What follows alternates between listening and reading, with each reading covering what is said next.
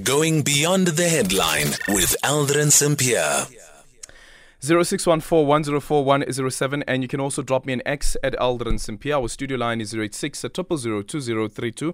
So we look at the by-elections that recently took place and focusing on how Umkhonto we party um, has been faring, one of the youngest parties contesting the by-elections. And this is, of course, ahead of the general elections that will be taking place later this year. We still wait on the president to announce a date for the election. So the party took home 28% of the vote in Ward 2 of Ncotshane, and this is the second by election where the newcomers have made an impact on the electorate as opposed to traditional parties. The party may have new opportunities in the heart of Zululand, uMshwati, in the Midlands, and Umzumbe in southern KwaZulu Natal. Wayne Sussman is a political analyst and elections monitoring expert. He now joins us on the line. Wayne, good afternoon. Thank you so much for making time for us. So, what do you read into how Umkhonto we has fared here and also its ability? Uh, um, to take away voters or votes from the IFP as well as the ANC. Good afternoon, Aldrin. Good to speak to you again. So far, so good for Umkhonto where they've contested two by-elections. Both of them have been in the Zululand district of KwaZulu-Natal. And in a very short space of time, they've taken votes from the Inkatha Freedom Party, from the African National Congress, from the EFF, and from the National Freedom Party. This shows um, that they're, they're at various touch points. On the one hand, Zuma will believe that with his candidacy and with him, show with him driving the MK party, that they will be able to take away large swaths of ANC voters, particularly when you move away from Zululand towards southern KwaZulu-Natal and towards Mgungundlovu, the Natal Midlands area where the ANC is traditionally strong. We've now seen in two by-elections that they've taken away IFP votes and they've hurt the EFF in AbaQulusi and Vryheid and the National Freedom Party. So they are, they are definitely um, making an impact on KwaZulu-Natal politics. Making an impact on KwaZulu-Natal politics. Um, some pundits argue that considering that you're only speaking here of um, around 2,000, 3,000 people that would have turned out to come and vote, can we read much into that particular aspect? And we, when we look, for instance, at Ward 2, um, the voter turnout there was 50%, and 50% is actually um, quite a large voter turnout for a by election. Great question, you just asked, because actually, and this is puzzling to me, the turnout percentage was slightly down from 2021.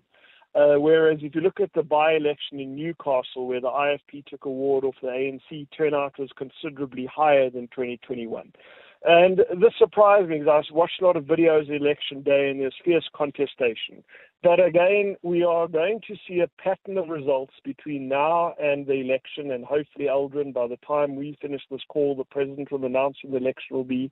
Uh, but I don't think that's going to happen. But um, basically, I think that they have proved in a very short space of time that they're able to take on the established players in KwaZulu-Natal politics and hurt them.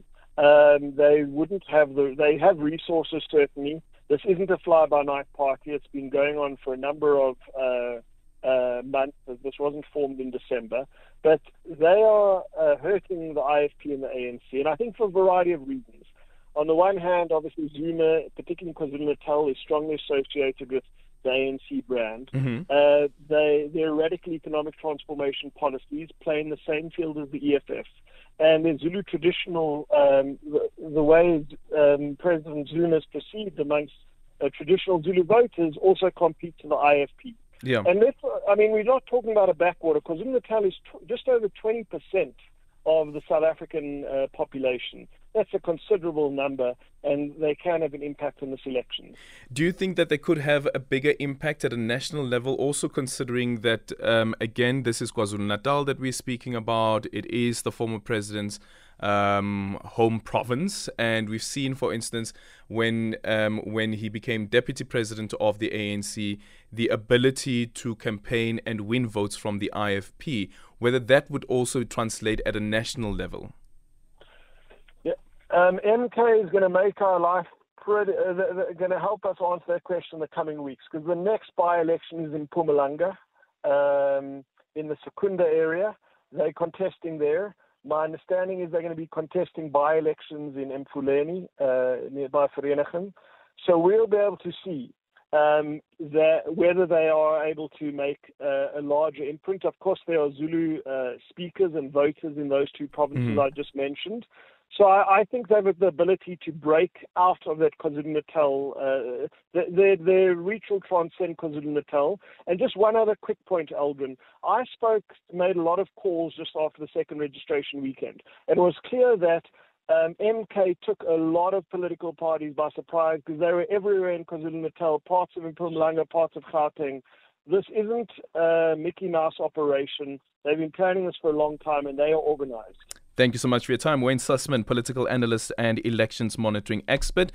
What do you make of how um, the MK party has fared so far? A new political party, of course, but these are by elections, of course, that we are speaking about. And the general elections, the voter turnout is much higher. And that also then um, has an impact on determining who gets a seat in the provincial legislatures and who gets a seat at the National Assembly. It's